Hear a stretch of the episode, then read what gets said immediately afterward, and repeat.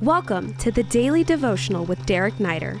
Thanks for joining us as he walks us through the pages of Scripture with a daily word of insight and encouragement. Hey, good to be with you today. We're in Nehemiah chapter 4. We're going to be in verse 15 today, kind of wrapping up this uh, section. And uh, let's go ahead and pray. Father, thank you so much that you are the God that brings us victory. Help us to live in that victory in Jesus' name. Amen. Bible says in verse 15, and it happened when our enemies heard that it was known to us and that God had brought their plot to nothing, that all of us returned to the wall, everyone to his own work. So, hey, we're just wrapping up this story. You know, I mean, it looked like a pretty, pretty serious issue for Nehemiah and the people that were there rebuilding the wall, who, by the way, were not soldiers, right? But they had, uh, as the Bible says, they had a spear in one hand and a trowel in the other right? This is kind of your life as a Christian. You know, you're building the kingdom of God while you're battling the adversary simultaneously. It's a, it's really a beautiful picture, right? There, they're on the wall, and um, this, by the way, would be kind of their um, this would be their position for uh, a long time. They would be dealing with the adversaries and fighting a spiritual battle. Um, and yet, you know, they would be faithful to do what God had called them to do in um, the spiritual work that was set before them. And you know, as Christians, it's the same thing, right? I mean, we we are fighting the adversary and we're advancing the kingdom, and then we're growing spiritually as well. But really, the point today is this: you know, God is the one, right? As as Nehemiah looks back, he says, God had brought their plot to nothing. God had brought their plot to nothing. God, in other words, and he's always faithful to do this, right? You see, Nehemiah is a man of prayer. Like his reflex is prayer, and he'll put something in the hands of God and just trust the Lord with it. And then when God answers, he is faithful to come full circle and to say, hey, man, that was the Lord. You know, God did that. God answered that prayer. God was faithful to come through.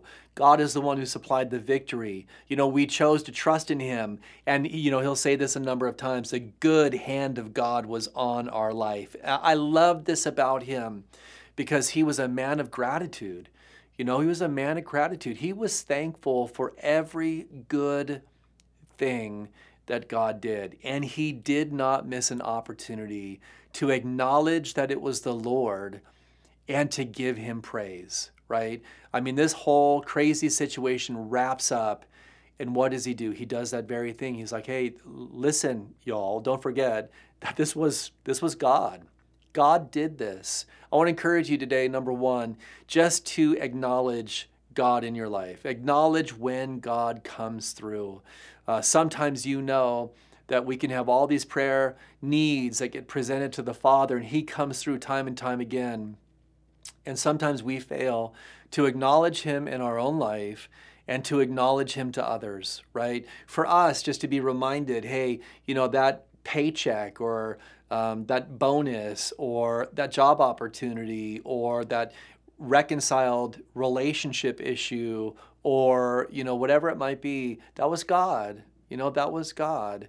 And you know someone might say well you know what? You're just a crazy christian seeing god in all things. And and my answer to that is yeah and what you know and what? I would rather lean into that all day long than to not acknowledge god at all so um, we acknowledge him internally, right? But then also to other people around you. Don't be afraid.